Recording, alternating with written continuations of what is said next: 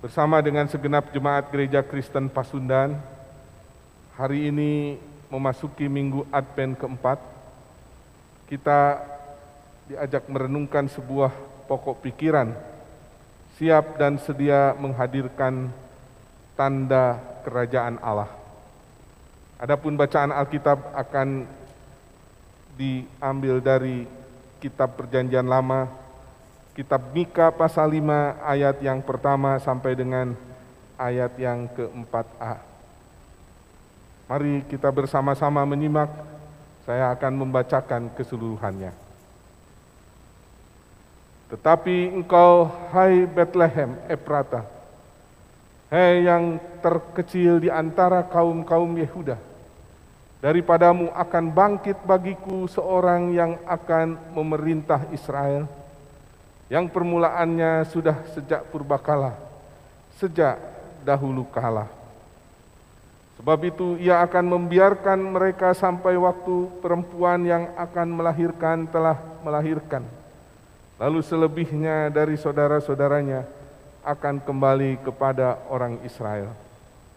Maka ia akan bertindak dan akan mengembalakan mereka dalam kekuatan Tuhan, dalam kemegahan nama Tuhan Allahnya. Mereka akan tinggal tetap sebab sekarang ia menjadi besar sampai ke ujung bumi. Dan dia menjadi damai sejahtera. Sampai di situ pembacaan Alkitab.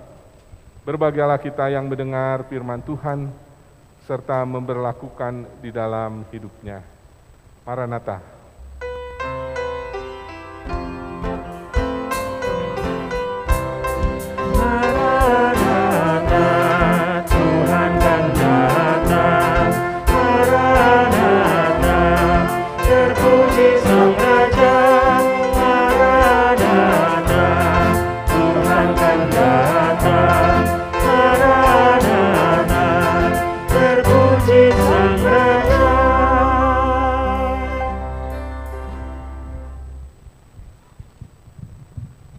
Siap dan sedia menghadirkan tanda kerajaan Allah. Itulah saudara-saudara harapan dari Minggu Advent kepada Anda dan saya saat ini. Saudara, tema ini tentu menimbulkan banyak tanya ya.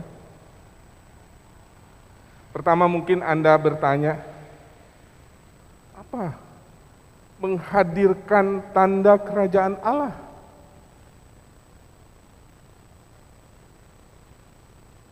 Dan Anda juga bisa bertanya, bagaimana caranya?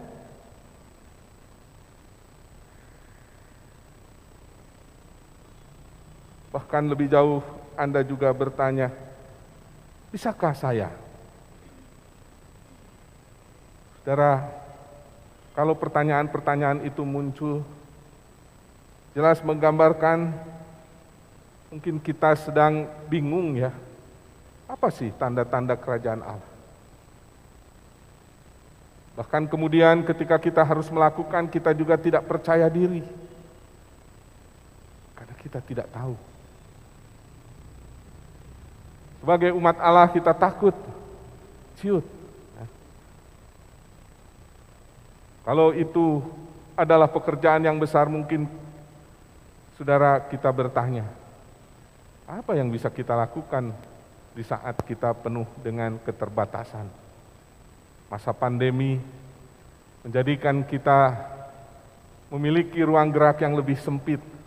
Masa pandemi menjadikan tindakan-tindakan dan perbuatan kita dibatasi.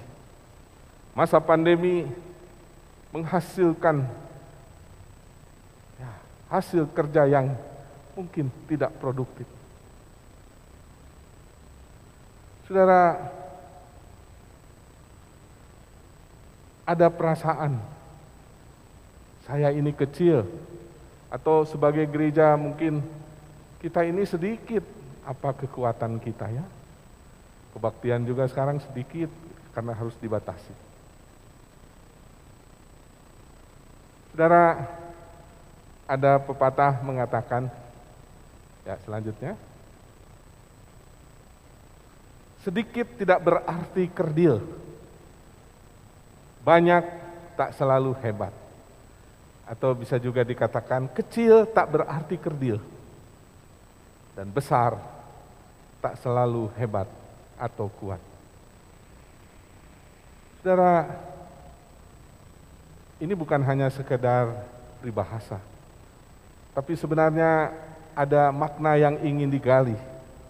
Ya, selanjutnya, sedikit tidak berarti kecil, banyak tidak selalu hebat atau kuat. Kecil tidak berarti kerdil, besar juga tidak selalu banyak.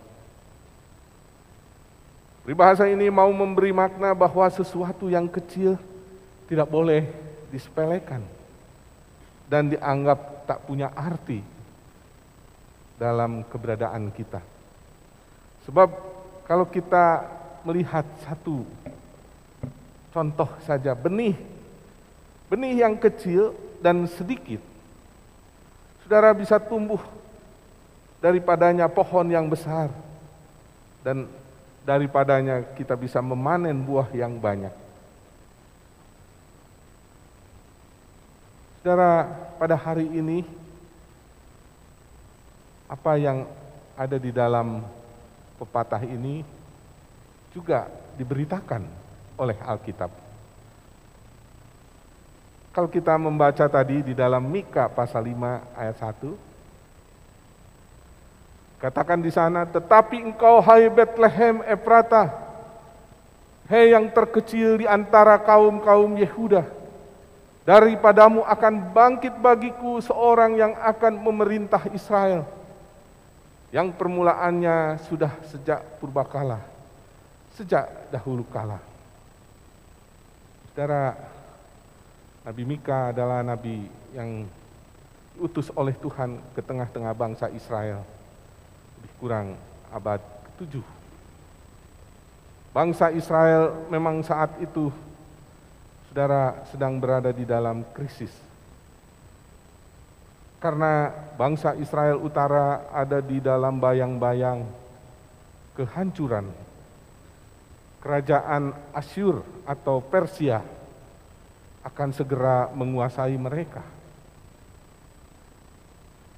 Demikian juga nanti menyusul bangsa Israel yang ada di selatan atau Yehuda. Mereka ada dalam bayang-bayang kekuasaan kerajaan Babel.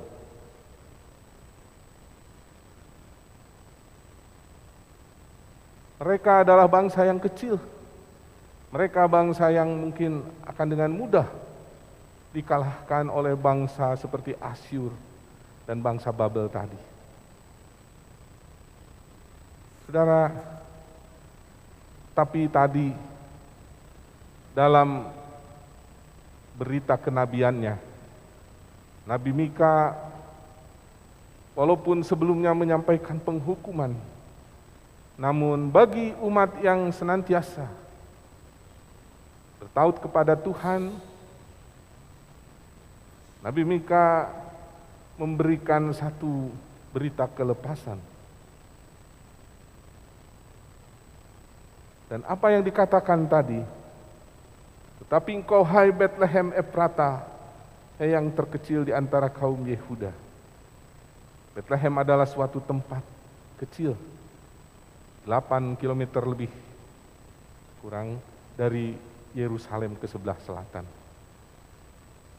Itu adalah satu suku yang terkecil. Tapi dipakai gambaran, dipakai ilustrasi oleh Mika. Bahwa kepada bangsa Israel yang sekalipun kecil mungkin sunyi sepi di Bethlehem. Tapi di tengah-tengah atau dari tengah-tengah mereka akan lahir pemimpin yang akan memerintah Israel dari yang kecil tadi disebutkan akan ada pemimpin yang besar. Sesuatu yang kecil bisa melahirkan hal yang besar. Demikian juga saudara kalau kita membaca Matius 13 ayat 31 sampai 32. Di sana dikatakan Yesus membentangkan suatu perumpamaan lain lagi kepada mereka, katanya, Hal kerajaan sorga itu seumpama biji sesawi yang diambil dan ditaburkan orang di ladangnya. Memang biji itu yang paling kecil dari segala jenis benih, tetapi apabila sudah tumbuh, sesawi itu lebih besar daripada pohon sayuran yang lain, bahkan menjadi pohon sehingga burung-burung di udara datang bersama pada cabang-cabangnya. Menarik. Pada bagian ini, saudara-saudara, ketika Tuhan Yesus mau menjelaskan tentang kerajaan sorga, kerajaan sorga ternyata tidak diandaikan sebagai suatu tempat yang luas, besar, indah. Kerajaan sorga tidak digambarkan dengan sebuah kekuatan yang luar biasa. Tetapi justru digambarkan dengan biji sesawi. Dan biji sesawi dari jenis biji-bijian saat itu bisa dikatakan sebagai biji yang terkecil. Namun dari yang kecil itu tadi disebutkan, apabila sudah tumbuh sesawi itu lebih besar daripada sayuran yang lain, bahkan menjadi pohon sehingga burung-burung di udara datang bersarang pada cabang-cabangnya. Kecil jadi besar. Selanjutnya kalau kita juga membaca di dalam Matius 17 ayat 20, Saudara. Pengajaran Tuhan Yesus. Ya, selanjutnya. Di sana Tuhan Yesus mengatakan demikian. Ini berkaitan dengan pengajaran tentang iman karena kamu kurang percaya. Sebab aku berkata kepadamu, sesungguhnya sekiranya kamu mempunyai iman sebesar biji sesawi saja, kamu dapat berkata kepada gunung ini, pindah dari tempat ini ke sana. Maka gunung ini akan pindah dan takkan ada yang mustahil bagimu. Darah, ketika Tuhan Yesus berbicara tentang iman, iman yang besar itu ternyata, saudara, tidak menjadi suatu andalan. Melainkan justru kata Tuhan Yesus dari iman yang kecil kamu sudah bisa berbuat sesuatu yang besar.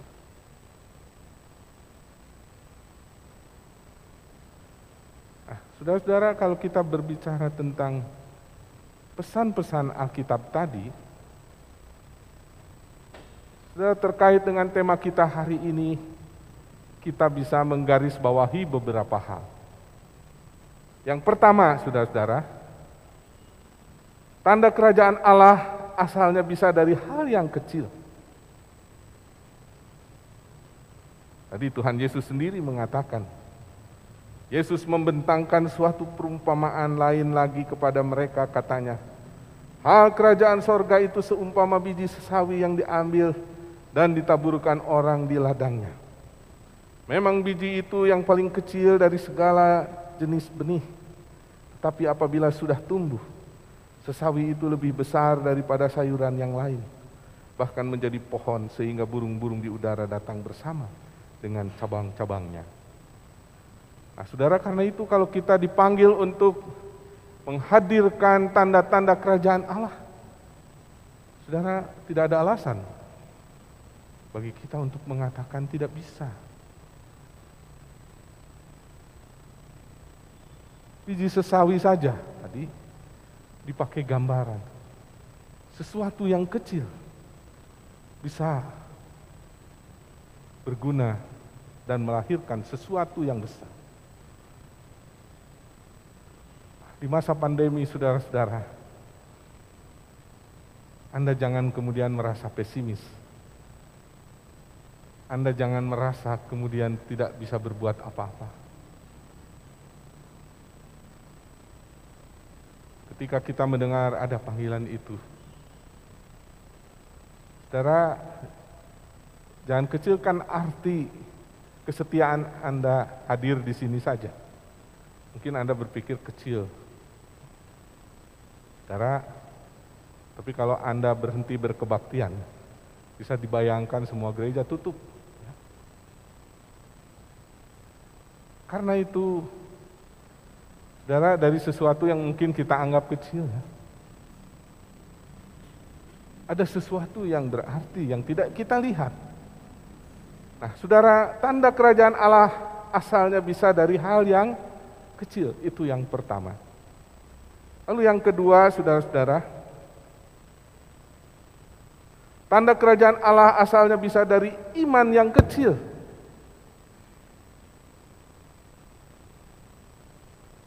Sebab aku berkata kepadamu, sesungguhnya sekiranya kamu mempunyai iman sebesar biji sesawi saja, kamu dapat berkata kepada gunung ini, pindah dari tempat ini ke sana, maka gunung ini akan pindah dan tak akan ada yang mustahil bagimu. Iman sebesar biji sesawi saja ya, tadi dapat berguna melakukan sesuatu yang besar. Bukankah Anda dan saya mengaku orang beriman? Artinya kalau kita mengaku orang beriman, kita punya iman. Sekecil apa pun. Iman itu saudara kalau tadi sungguh-sungguh dinyatakan, kata Tuhan Yesus dapat berbuat sesuatu yang besar. Cuman acap kali sayang, banyak orang yang mengaku beriman, tapi tidak pernah memakai imannya untuk menjalani kehidupannya. Kita mengaku aku percaya kepada Allah, tapi ketika kita bertindak, berbuat, saudara kita lebih banyak melangkah dengan pikiran, melangkah dengan logika, melangkah dengan keputusan-keputusan sendiri. Karena itulah betapapun Anda punya iman, saudara, iman itu dipendam. Iman itu tidak mewarnai, mempengaruhi kehidupan. Padahal di dalam iman ada potensi besar. Karena iman adalah salah satu tanda dari kerajaan Allah. Ketika kita beriman kepada Allah dan membiarkan Allah, saudara menjadi andalan kita. Di situlah saudara-saudara kita hidup di dalam iman, walaupun kecil, tapi ada Allah di balik segala yang kita nyatakan. Saudara yang ketiga, tanda kerajaan Allah asalnya bisa dari kesungguhan bekerja sekalipun untuk perkara yang kecil. Kalau Anda pernah membaca Matius 25 ayat 20 sampai dengan 21 di sana dibicarakan oleh Tuhan Yesus tentang talenta. Dalam perumpamaan itu dikatakan, hamba yang menerima lima talenta itu datang dan ia membawa laba lima talenta.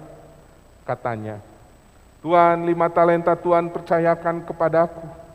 Lihat, aku telah beroleh laba lima talenta. Maka kata tuannya itu kepadanya, Baik sekali perbuatanmu itu hai hambaku yang baik dan setia. Engkau telah setia dalam perkara kecil, Aku akan memberikan kepadamu tanggung jawab dalam perkara yang besar.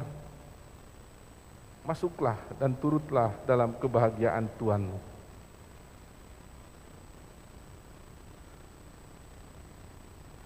Saudara, tanda kerajaan Allah asalnya bisa dari kesungguhan bekerja. Tadi saya dalam kebaktian bahasa Sunda menggaris bawahi. Kalau di sini tadi dikatakan Baik sekali perbuatanmu itu, hai hambaku yang baik dan setia. Engkau telah setia dalam perkara kecil. Dalam Alkitab bahasa Sunda tidak disebutkan kata setia. Hade mana? Mana ges gumati dina hal anuletik. Gumati Ya, coba di dalam kamus dilihat apa sih arti gumati dalam bahasa Sunda itu. Gumati itu mengandung arti sungguh-sungguh. Nah, saudara, ketika Tuhan Yesus berbicara tentang talenta, anugerah Allah yang diberikan kepada setiap manusia, saudara tidak ada seorang pun yang tidak punya talenta. Dalam perumpamaan itu dikatakan yang seorang ada yang menerima lima, ada yang seorang menerima dua talenta. Memang ada yang satu kemudian disebutkan. Tapi tidak ada yang nol talenta. Artinya setiap manusia diciptakan oleh Tuhan itu dengan talenta-talenta yang diberikan kepada dirinya. Saudara, dan kalau kita berbicara tentang talenta, itu bukan sesuatu yang kecil walaupun tadi hanya satu. Sebenarnya talenta itu sama dengan 6.000 dinar. Dan satu dinar itu saudara upah kerja dalam sehari. Karena itu kalau waktu itu upah sehari satu dinar, satu talenta itu 6.000 dinar. Berarti berapa besarnya? Kalau sekarang penghasilan Anda satu hari seratus ribu, nah, saudara enam ribu dinar itu berapa? Ya, sangat besar sekali. Dan sebenarnya kalau Tuhan Yesus berbicara tentang talenta, talenta juga adalah apa yang ada pada kita. Kalau kita berbicara tentang apa yang ada pada kita, salah satunya otak. Ya. Kalau Anda berbicara tentang otak, otak itu lebih cerdas daripada komputer yang tercanggih penuh kita. Sebab bisa menerima informasi sekian ribu bait dalam sesaat. Saudara, karena itu pada diri Anda itu ada talenta-talenta. Kecil talenta itu tapi saudara, talenta itu bisa menjadi besar.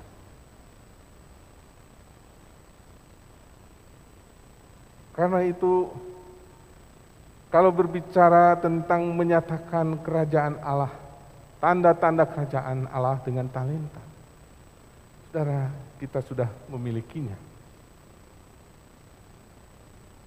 Tinggal bagaimana kita memakai pikiran kita, memakai otak yang Tuhan karuniakan? Sudahkah itu juga kita gunakan untuk mengabdikan, hidup menyatakan kerajaan Allah, kekuasaan Allah dalam hidup kita? Saudara, kemudian yang keempat, ya selanjutnya, tanda kerajaan Allah asalnya bisa dari kesetiaan dan sikap bertanggung jawab sekalipun terhadap perkara kecil kalau kita membaca di dalam Lukas pasal 16 ayat 10 sampai 11 di sana dikatakan demikian. Barang siapa setia dalam perkara-perkara kecil, ia setia juga dalam perkara-perkara besar. Dan barang siapa tidak benar dalam perkara-perkara kecil, ia tidak benar juga dalam perkara-perkara besar. Jadi jikalau kamu tidak setia dalam hal mamon yang tidak jujur, siapakah yang akan mempercayakan kepadamu harta yang sesungguhnya?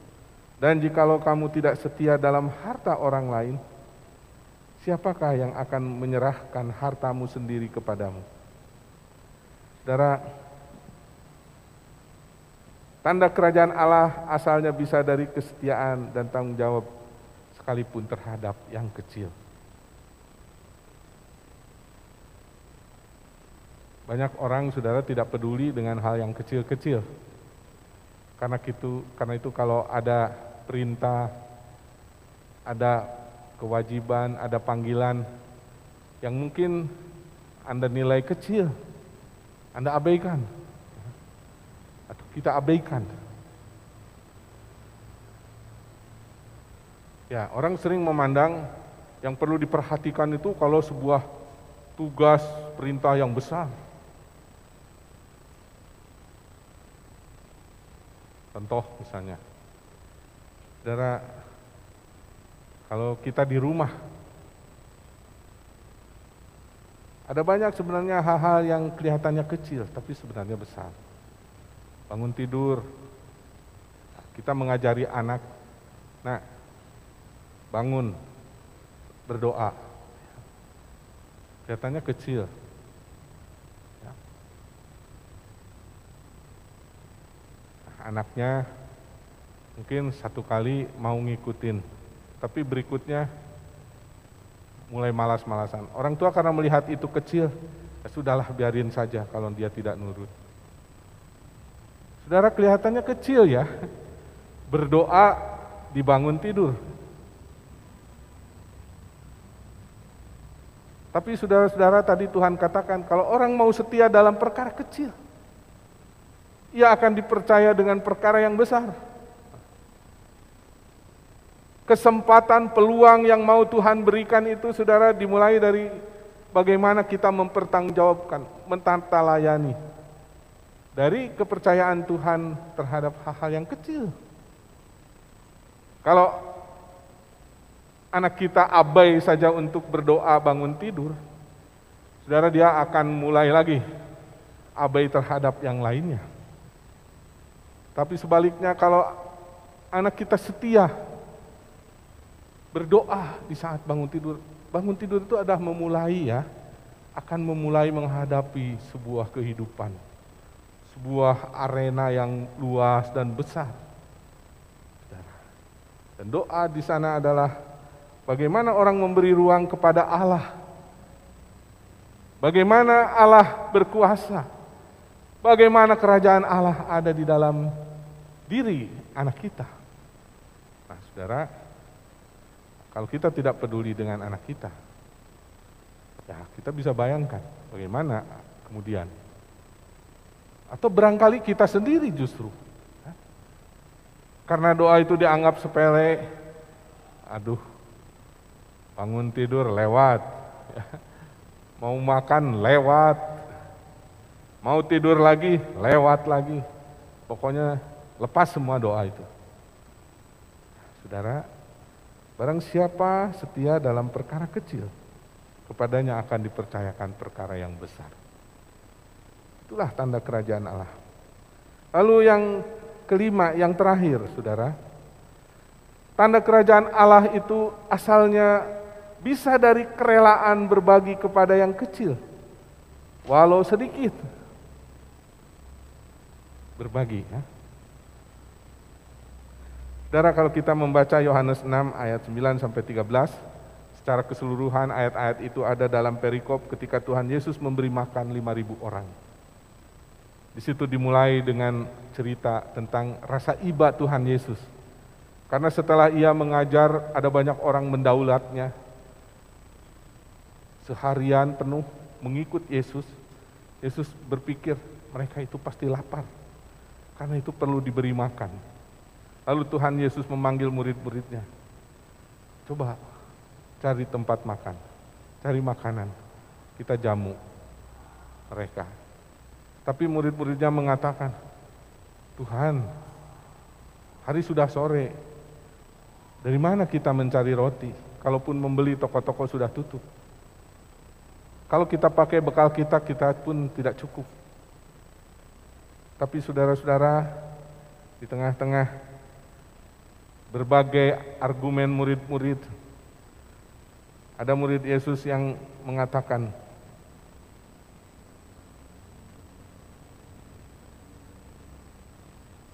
Di sini ada seorang anak yang mempunyai lima roti jelai dan dua ikan. Tapi apakah arti itu untuk orang sebanyak ini? Kata Yesus, suruhlah orang-orang itu duduk. Adapun di tempat itu banyak rumput, maka duduklah orang-orang itu kira-kira lima ribu laki-laki banyaknya. Lalu Yesus mengambil roti itu mengucap syukur dan membagi-bagikannya kepada mereka yang duduk di situ. Demikian juga dibuatnya dengan ikan-ikan itu sebanyak yang mereka kehendaki. Dan setelah mereka kenyang, ia berkata kepada murid-muridnya, kumpulkanlah potongan-potongan yang lebih supaya tidak ada yang terbuang. Maka mereka pun mengumpulkannya dan mengisi dua belas bakul penuh dengan potongan-potongan dari kelima roti jelai yang lebih setelah orang makan. Dari lima ketur roti, dua ikan, Yesus memberi makan dan ternyata masih sisa. Saudara, itu dari mana asalnya? Karena ada kerelaan dari seorang anak yang mau memberikan lima ketul roti bekalnya dan dua ekor ikan yang dibawanya.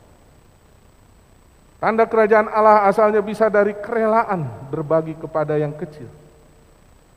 Ketika dari lima roti dan dua ekor ikan itu dipercayai Allah berkuasa, saudara maka waktu itu terjadilah sebuah mujizat. Dan ketika orang sudah makan secukupnya, sesuai dengan keinginannya, maka didapati sisa 12 keranjang. Saudara, itulah tanda-tanda kerajaan Allah.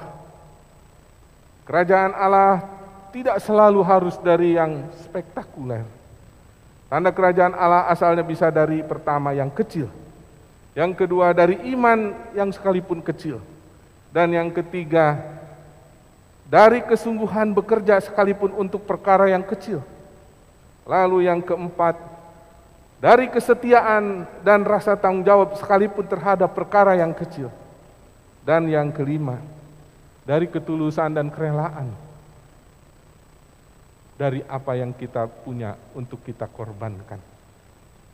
Saudara, maka terjadi sesuatu yang besar.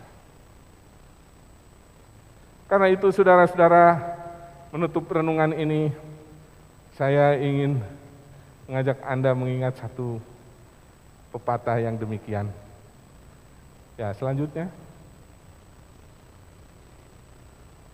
Sedikit itu banyak jika Allah ada di dalamnya. Tetapi banyak itu tidak ada apa-apanya jikalau Tuhan tidak ada di dalamnya. Saudara, kata-kata ini paralel dengan apa yang tadi sudah kita bahas. Saudara, tanda kerajaan Allah adalah di mana kuasa Allah ada. Di mana pemerintahan Allah dinyatakan. Hukum-hukum Allah ditaati. Karena itu saudara, sedikit itu sebenarnya adalah banyak jika Allah ada di dalamnya. Tapi sebaliknya ketika Anda pun berpikir banyak, namun Allah tidak ada di dalamnya, itu tidak akan memberi arti apa-apa. Mari saudara-saudara, menyatakan tanda kerajaan Allah berarti memberi ruang kepada Allah untuk berkuasa atas kita. Tuhan kiranya menolong Advent terakhir kita sampai Tuhan datang. Maranatha. Amin.